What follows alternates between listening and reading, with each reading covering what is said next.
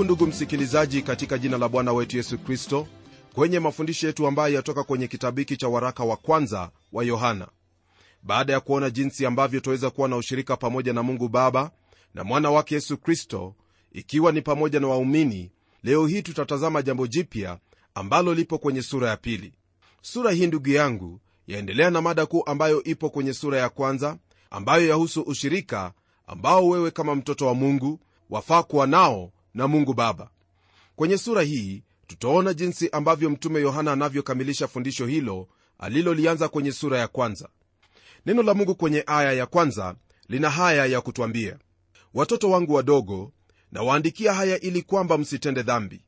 Na kama mtu akitenda dhambi tunaye mwombezi kwa baba yesu kristo mwenye haki. Ujumbe ambao yohana anao kwa ajili yetu ni kwamba hataki sisi ambao ni watoto wadogo tutende dhambi ijapokuwa mungu amefanya kila liwalo ili kushughulika na dhambi zetu kumbuka kwamba mradi tu katika mwili huu siye si wakamilifu. Hili ni wazi rafiki yangu kwa kuwa kama unavyofahamu hakuna hata mmoja wetu ambaye ni mkamilifu.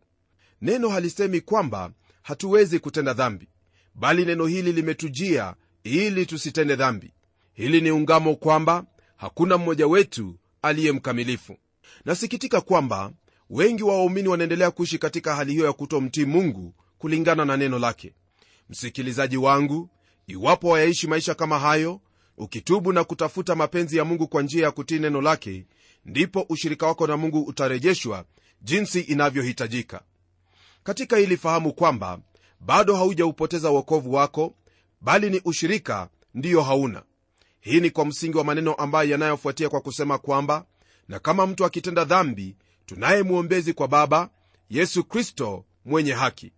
Kwa hali kuwa jinsi hiyo ni vyema kwetu kutambua kwamba uokovu wetu hauna msingi katika jambo au sehemu nyingine yoyote ile bali ni katika hilo ambalo kristo alilitenda pale msalabani.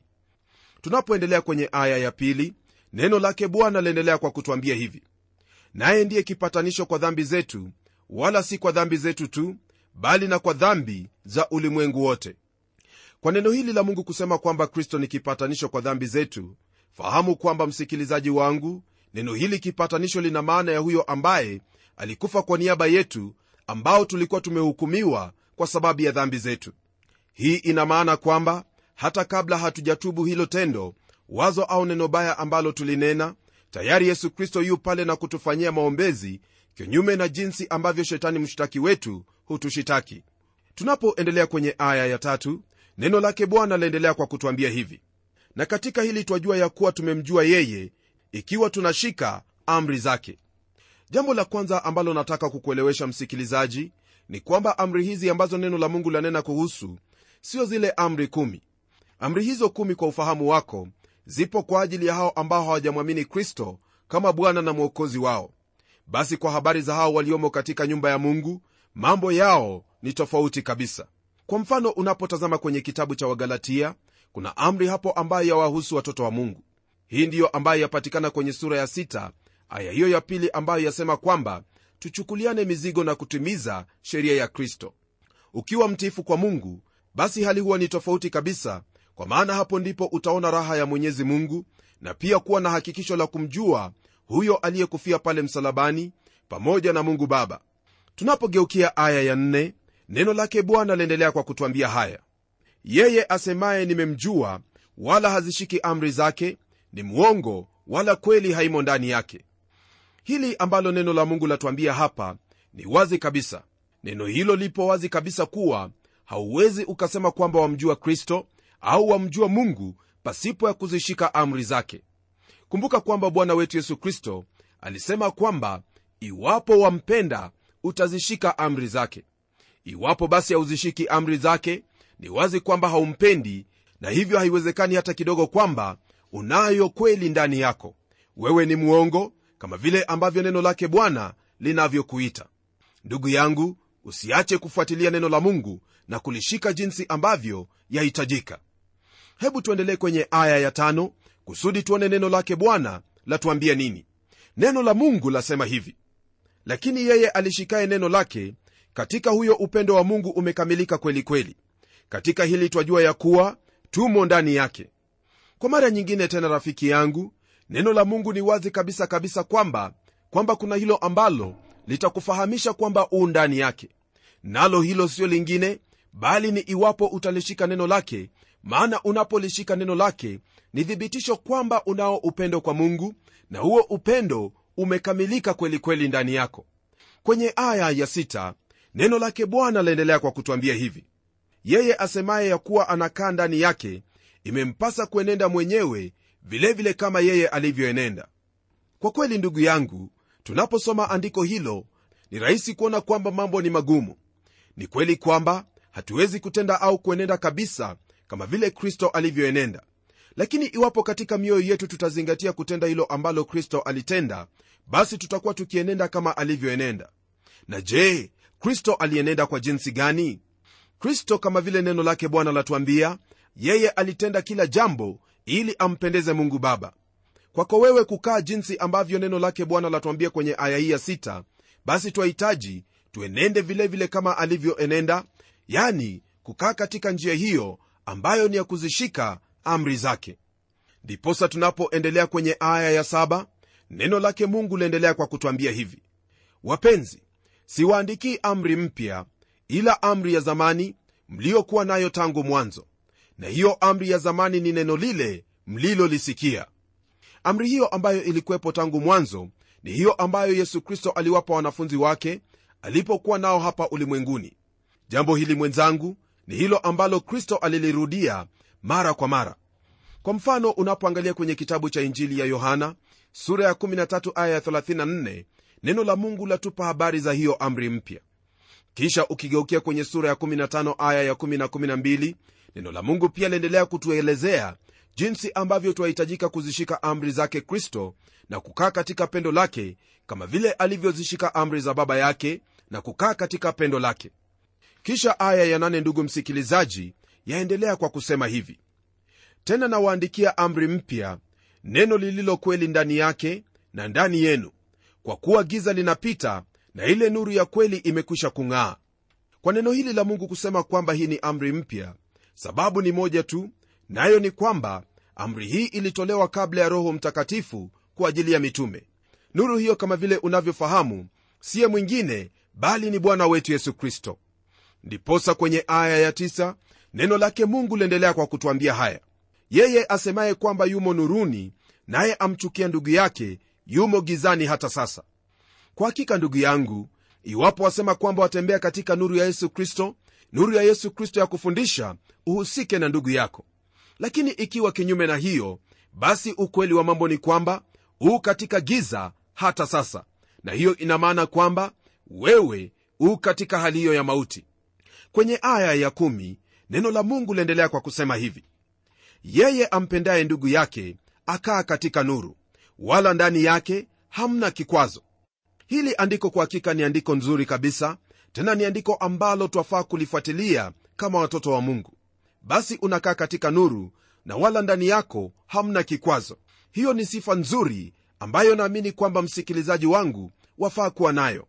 Na kwenye aya ya11 neno hili la mungu liendelea kwa kutwambia hivi. Bali yeye amchukiaye ndugu yake yu katika giza tena anakwenda katika giza wala hajui aendako kwa sababu giza imempofusha macho. Je ndugu yangu kwa hakika kuna hilo ambalo nahitaji kukuelezea kuhusu jambo hili?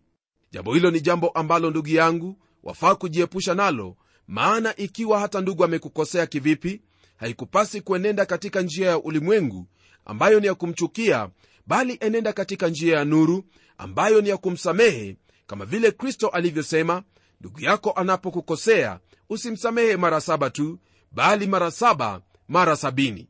Kisha tunapogeukia aya ya 12 hadi 13 neno lake bwana laendelea kwa kutwambia haya. Nawaandikia ninyi watoto wadogo kwa sababu mmesamehewa dhambi kwa ajili ya jina lake. Nawaandikia ninyi akina baba kwa sababu mmemjua yeye aliye tangu mwanzo. Nawaandikia ninyi vijana kwa sababu mmemshinda yule mwovu. Nimewaandikia ninyi watoto kwa sababu mmemjua baba kwa mujibu wa maandiko haya ambayo tumeyasoma ndugu msikilizaji twaona kwamba kuna daraja kadhaa wa kadha ambazo mtume ananena kuhusu. Kwa kifupi ningelipenda kukwambia kwamba watoto wadogo ni kila mmoja wetu ambao wamesamehewa dhambi kwa ajili ya jina lake kristo. Na wale ambao wanatajwa kuwa ni akina baba ni wale ambao wamekuwa wakitembea na bwana katika uaminifu kwa muda mrefu. Na kisha kuna hawa ambao wanatajiwa kuwa ni vijana wao ni wale ambao hawajakuwa kama akina baba bali sifa ambayo wanayo ni kwamba wamemshinda yule mwovu. Tunapoendelea kwenye aya ya14 neno la mungu liendelea kwa kusema hivi. Nimewaandikia ninyi akina baba kwa sababu mmemjua yeye aliye tangu mwanzo.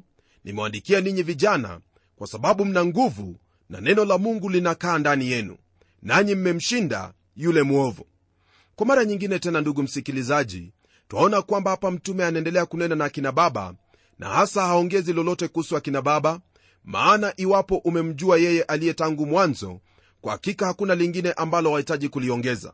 Lakini twaona siri ambayo vijana walikuwa nayo kwamba hawakuwa tu na nguvu bali ni kwa kuwa neno la mungu linakaa ndani yao na ni kwa njia hiyo ndipo wamemshinda yule mwovu. Kwa msingi huo basi ningelipenda kukwambia rafiki yangu kwamba iwapo wataka ushindi katika maisha yako ni lazima kuliruhusu neno la mungu likae ndani yako. Tunapoendelea kwenye aya ya15 neno la mungu latuingiza kwenye sehemu nyingine ambayo hasa yahusu ulimwengu huu au dunia hii. Nalo neno la mungu lina haya ya kutwambia kwenye aya ya15 msiipende dunia wala mambo yaliyomo katika dunia. Mtu akiipenda dunia kumpenda baba hakumo ndani yake. Dunia hii ambayo yohana ananena kuhusu siyo dunia ambayo ni maumbile kama vile mito bahari au mengineyo bali ni mambo hayo ambayo yapatikana katika dunia yasiyompendeza mungu baba yetu. Kwenye aya ya16 neno la mungu lazidi kutuelezea hayo ambayo hasa yamo katika dunia.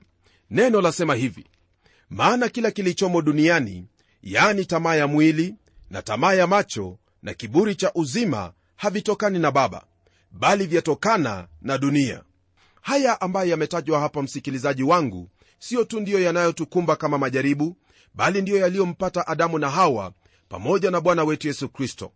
Nitakuuliza usome kile kitabu cha mwanzo sura ya tatu aya ya kwanza hadi 23 na kile kitabu cha injili ya mathayo sura ya 4 aya ya kwanza hadi 11 ili ulinganisha hayo ambayo yalimpata adamu na yesu kristo.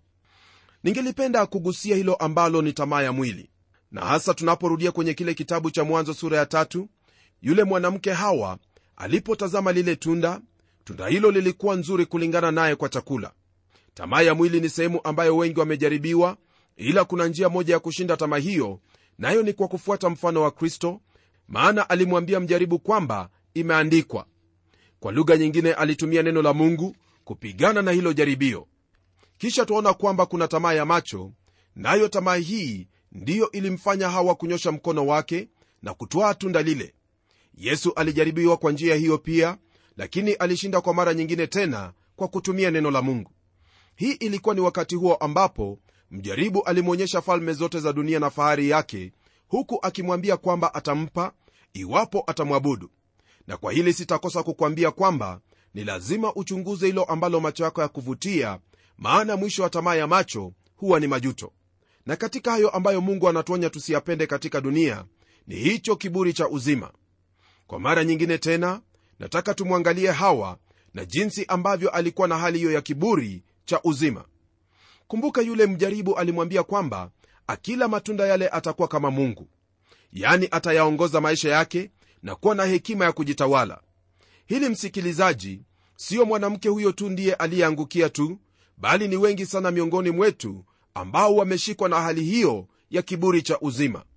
Siyo jambo ngeni hata kidogo kumsikia mtu akisema kwamba hana haja na mungu. Maneno kama yale yanadhihirisha hilo ambalo lipo katika maisha ya mtu yule yaani kiburi cha uzima. Mambo hayo siyo mambo ambayo wewe kama mtoto wa mungu wafaa kuwa nayo. Hebu tuendelee kwenye aya ya17 tuweze kuona kile ambacho neno la mungu laendelea kwa kutwambia. Na dunia inapita pamoja na tamaa zake bali yeye afanyaye mapenzi ya mungu adumu hata milele. Hili ambalo twalisoma kwenye aya hii msikilizaji ni wazi kabisa kwetu kuelewa na kufahamu kwamba ni lazima katika kila njia na hali tujiepushe na haya ambayo yamo duniani yanayoletwa kwa tamaa na kiburi. Kwa kuwa kama vile ambavyo neno la mungu latuambia dunia inapita pamoja na tamaa zake bali wewe unayetenda mapenzi ya mungu utadumu milele. Utadumu milele kwa kuwa umeshikilia daima lile neno la mungu ambalo kwa hakika limekuelekeza kuyafanya mapenzi yake mungu aya ya 18 msikilizaji wangu yaendelea kwa kutwambia maneno yafuatayo. Watoto ni wakati wa mwisho na kama vile mlivyosikia kwamba mpinga kristo yuaja hata sasa wapinga kristo wengi wamekwisha kuwapo. Kwa sababu hiyo twajua ya kuwa ni wakati wa mwisho. Katika hili ambalo aya hii yanena kuhusu hasa ni lile ambalo wewe pamoja nami twahitaji kujitahadhari kwalo. Neno hili lasema kwamba tayari kuna makristo wengi wa uongo ambao kwa hakika ni wapinga kristo. Lakini swali ni hili. Je huyo mpinga kristo anafanana nani? Hebu tuendelee kwenye aya ya19 kusudi tupate lile ambalo neno la mungu latuambia kwa habari hizi. Neno lasema hivi walitoka kwetu lakini hawakuwa wa kwetu. Maana kama wangelikuwa wa kwetu wangelikaa pamoja nasi.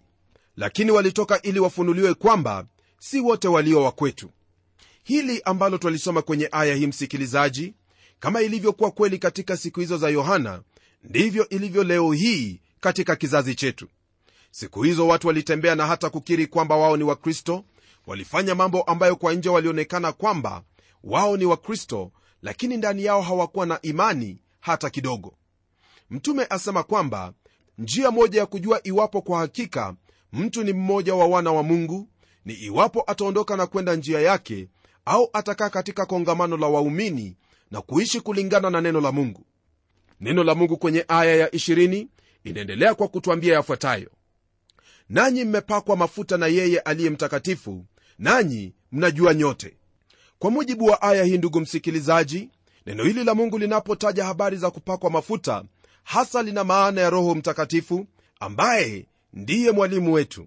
Aya hiyo yaendelea kwa kusema kwamba nanyi mwajua nyote lakini ukweli wa mambo ni kwamba hatujui yote sisi ila kile ambacho neno hili lina maana kwayo ni kwamba twayajua hayo yote ambayo yanatupasa kama watoto wa mungu. Ndiposa kwenye aya ya 21 neno la mungu laendelea kwa kutwambia hivi. Siwaandikii ninyi kwa sababu hamujui iliyo kweli bali kwa sababu mwaijua tena kwamba hapana uongo wowote utokao katika hiyo kweli. Hapa ndugu msikilizaji neno la mungu lanena kuhusu waumini kujua hiyo iliyo kweli. Kama vile ambavyo nimekuambia hapo awali yule ambaye ni kweli siye mwingine bali ni bwana yesu kristo. Maana kama vile unavyosoma kwenye neno lake bwana yesu kristo alikiri na kusema kuwa yeye ndiye njia na kweli na uzima. Kwa sababu hiyo katika yeye hamna uongo wowote ule na ikiwa umemjua bwana yesu kristo huyo ndiye ambaye wahitaji kuenenda ndani yake ndiposa unapotelemka kwenye aya ya 22 neno la mungu laendelea kwa kutwambia hivi. Ni nani aliye mwongo ila yeye akanaye ya kuwa yesu ni kristo? Huyo ndiye mpinga kristo yeye amkanaye baba na mwana. Hili ambalo neno la mungu latuambia hapa msikilizaji ni neno ambalo moja kwa moja twalielewa vyema. Watu wengi wamekubali na kusema kuwa yesu alikuwa ni mwalimu mzuri au alikuwa na kipaji ambacho hakuna mwanadamu aliyekuwa nacho tangu alipokuwa hapa ulimwenguni na hata kabla ya yeye kuwepo hapa. Lakini ndugu msikilizaji imekuwa ni vigumu sana watu hao kukubali kwamba yesu kristo ndiye kristo. Kwa hivyo huyo anayekana kwamba yesu ni kristo huyo ndiye mpinga kristo naye pia hajamkana kristo tu bali amemkana na baba pia. Na ni kwa njia hiyo ndugu msikilizaji ndipo utaweza kufahamu huyo ambaye ni mpinga kristo hebu tuendelee kwenye aya ya 23 tupate kuona neno la mungu latuambia nini. Kila amkanaye mwana hanaye baba. Amkirie mwana anaye baba pia. Najua kwamba ndugu msikilizaji umewasikia watu wengi wakisema kwamba wanamwamini mungu. Ila ukiwauliza iwapo wamwamini yesu kuwa ndiye kristo mara moja utapata kwamba nyuso zao zabadilika na huenda watakuuliza iwapo una maana kwamba hawamwamini mungu. Hakuna njia yoyote ile ambayo waweza kumwamini mungu kisha ukane uungu wa kristo. Ukifanya hivyo basi kile ambacho kipo ni kwamba huyo mungu unayemwamini sio mungu wa biblia aliyeziumba mbingu na nchi. Aya ya 24 inayo haya ya kutwambia. Nanyi basi hilo mlilolisikia tangu mwanzo na likae ndani yenu. Ikiwa hilo mlilolisikia tangu mwanzo linakaa ndani yenu ninyi nanyi mtakaa ndani ya mwana na ndani ya baba sijui kama kuna sehemu nyingine ndugu msikilizaji ambayo ni nzuri ya kukaa kuliko sehemu hii ambayo neno la mungu latwambia na je hilo ambalo tulilisikia mwanzo ni nini? Hilo tulilolisikia mwanzo ndugu msikilizaji ni kuhusu jinsi ambavyo neno ambalo ni mungu lilifanyika mwili na kukaa kwetu na hata kufa msalabani na kutufanya sisi kupatanishwa na mungu. Nam unapolishika ili ambalo neno la mungu la kunenea na kuishi kwa kuliamini basi litakupa hakikisho la uwana katika jamii ya mungu. Tunapoendelea kwenye aya ya 25 neno lake bwana laendelea kwa kutwambia hivi katika kitabu hiki cha waraka wa kwanza wa yohana sura ya pili. Na hii ndiyo ahadi aliyotuahidia yaani uzima wa milele. Hapa mwenzangu twaona kwamba tunapokaa ndani yake tuna ahadi ambayo hatutaitafuta sehemu nyingine bali ii ndani yake nayo ni huo uzima wa milele kwenye aya ya 26 neno lake bwana liendelea kwa kusema hivi. Nimewaandikia haya katika habari za watu wale wanaotaka kuwapoteza. Kama baba katika imani mtume yohana alikuwa akiwatahadharisha wapendwa kuhusu hali iliyokuwepo wakati ule hasa kutokana na mafundisho ya uongo. Kwenye siku zile kulikuwepo na hao ambao walimkana mungu na mwana wake yesu kristo nao walitaka kuwapoteza waumini wengine kwa kutumia maneno ya uerevu isiyo ya kweli. Naye mtume yohana awaambia kwamba mungu aliwaahidi uzima wa milele iwapo watashikilia imani yao katika kristo. Na hivyo ndugu yangu ndivyo ambavyo wewe pia wahitaji kufanya maana katika ulimwengu kuna wale wanaodai kwamba wanamjua mungu au wanamwamini mungu lakini hawamwamini kristo. Watu kama wale jihadhari nao maana ni waongo. Kisha tunapoendelea kwenye aya ya 27 neno lake bwana laendelea kwa kutwambia hivi. Nanyi mafuta yale mliyoyapata kwake yanakaa ndani yenu maana hamna haja ya mtu kuwafundisha lakini kama mafuta yake yanavyowafundisha habari za mambo yote tena ni kweli wala si uongo na kama yalivyowafundisha kaeni ndani yake. Hapa twapata himizo ndugu msikilizaji yani wapendwa waendelee kukaa kulingana na mafundisho ambayo yanatokana na yule ambaye ni roho mtakatifu wa mungu. Naam kaa katika neno la mungu msikilizaji na kwa kuwa umempokea huyo ambaye ni roho mtakatifu wa mungu yeye mwenyewe atakufundisha ni njia gani ambayo wafaa kupitia. Kisha kwenye aya ya 28 neno lake bwana laendelea kwa kusema hivi. Na sasa watoto wadogo kaeni ndani yake ili kusudi atakapofunuliwa muwe na ujasiri wala msiaibike mbele zake katika kuja kwake mtume yohana bado anaendelea na swala la ushirika ambao wafaa kuwepo kati ya watoto wa mungu na mungu. Himizo lililopo hapa ni kuendelea kudumu katika ushirika ule. Na bila shaka msikilizaji wafahamu jinsi ambayo waweza kukaa ndani yake na hiyo ni kwa njia ya kulitii neno la mungu pamoja na kuzishika amri zake. Aya ya 29 ambayo pia ni ya kumalizia sura hii ya pili yasema hivi. Kama mkijua ya kuwa yeye ni mwenye haki jueni ya kuwa kila atendaye haki amezaliwa na yeye. Kwenye aya hii lile ambalo twaliona ndugu yangu ni kwamba watoto wa mungu daima ni lazima kufanana naye. Iwapo hawatafanana na baba yao basi wao si watoto wake. Hiki ni kipimo ambacho waweza kukitumia siku zote iwapo uu wake. Pamoja na hili ningependa kukwambia kwamba katika kutenda hayo ambayo neno la mungu la kuagiza hiyo ni mojawapo ya njia ambazo utafahamu kwamba uu wake. Na tuombe.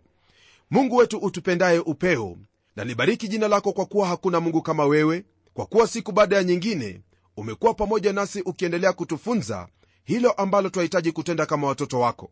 Naomba kwamba katika kila hali utatusaidia hasa kulitii neno lako katika udhaifu wetu utatuinua na kutupa nguvu za kutekeleza hayo ambayo watuhitaji tutekeleze. Naomba haya katika jina la yesu kristo aliye bwana na mwokozi wetu. Amen. Ni imani yangu kwamba mungu ambaye twamwabudu atakuwa pamoja nawe unapozingatia haya ambayo tumejifunza leo. Natazamia kuwa nawe baadaye kwenye kipindi kijacho kwa mafundisho zaidi. Hadi wakati huo neema yake bwana iwe pamoja nawe. Ni mimi mchungaji wako jofre wanjala munialo na neno litaendelea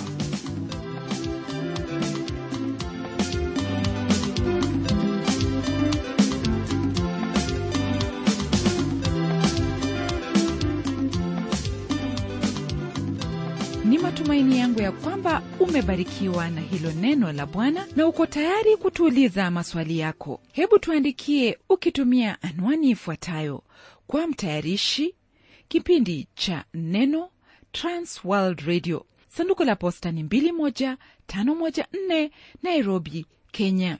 Na kumbuka, waweza kununua kanda ya kipindi hiki ambacho umekisikiza leo. Tumia anwani hiyo hiyo ambayo nimekupa ili tukupatie maelezo zaidi. Na hadi wakati mwingine, ndimi mtayarishi wa kipindi hiki Pamela Omodo nikikwaga nikikutakia amani ya Bwana. Neno litaendelea.